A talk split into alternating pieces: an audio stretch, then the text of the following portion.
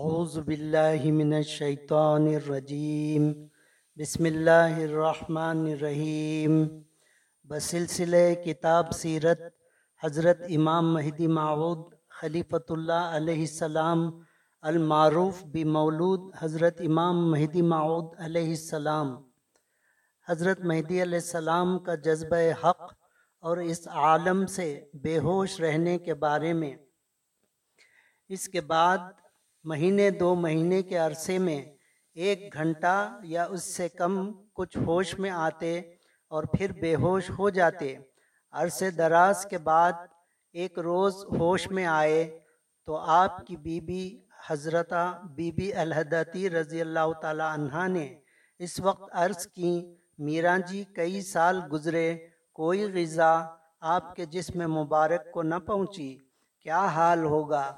اس کے بعد حضرت مہدی علیہ السلام نے فرمایا، جو غذا ارواح کی ہے، وہی غذا جسم کی ہو گئی۔ یہ فرما کر پہلے کے جیسے بے ہوش ہو گئے۔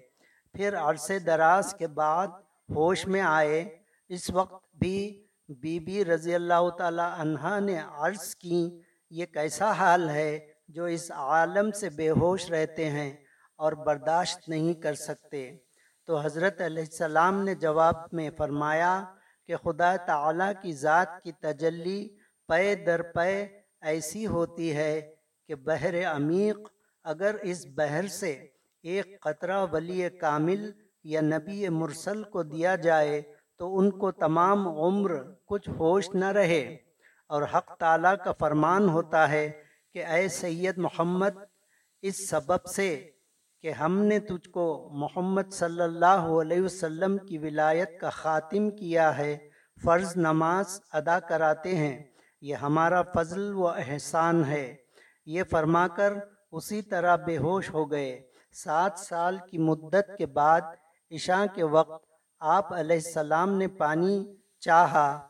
بی بی رضی اللہ تعالی عنہ نے بہت خوشی سے پانی لائیں۔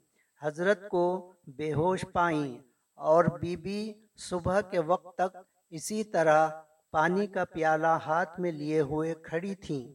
حضرت علیہ السلام نے صبح کو ہوشیار ہو کر فرمایا کہ اب پانی لائی ہو۔ عرض کی، میرا جی عشاء کے وقت سے پانی لا کر کھڑی ہوں۔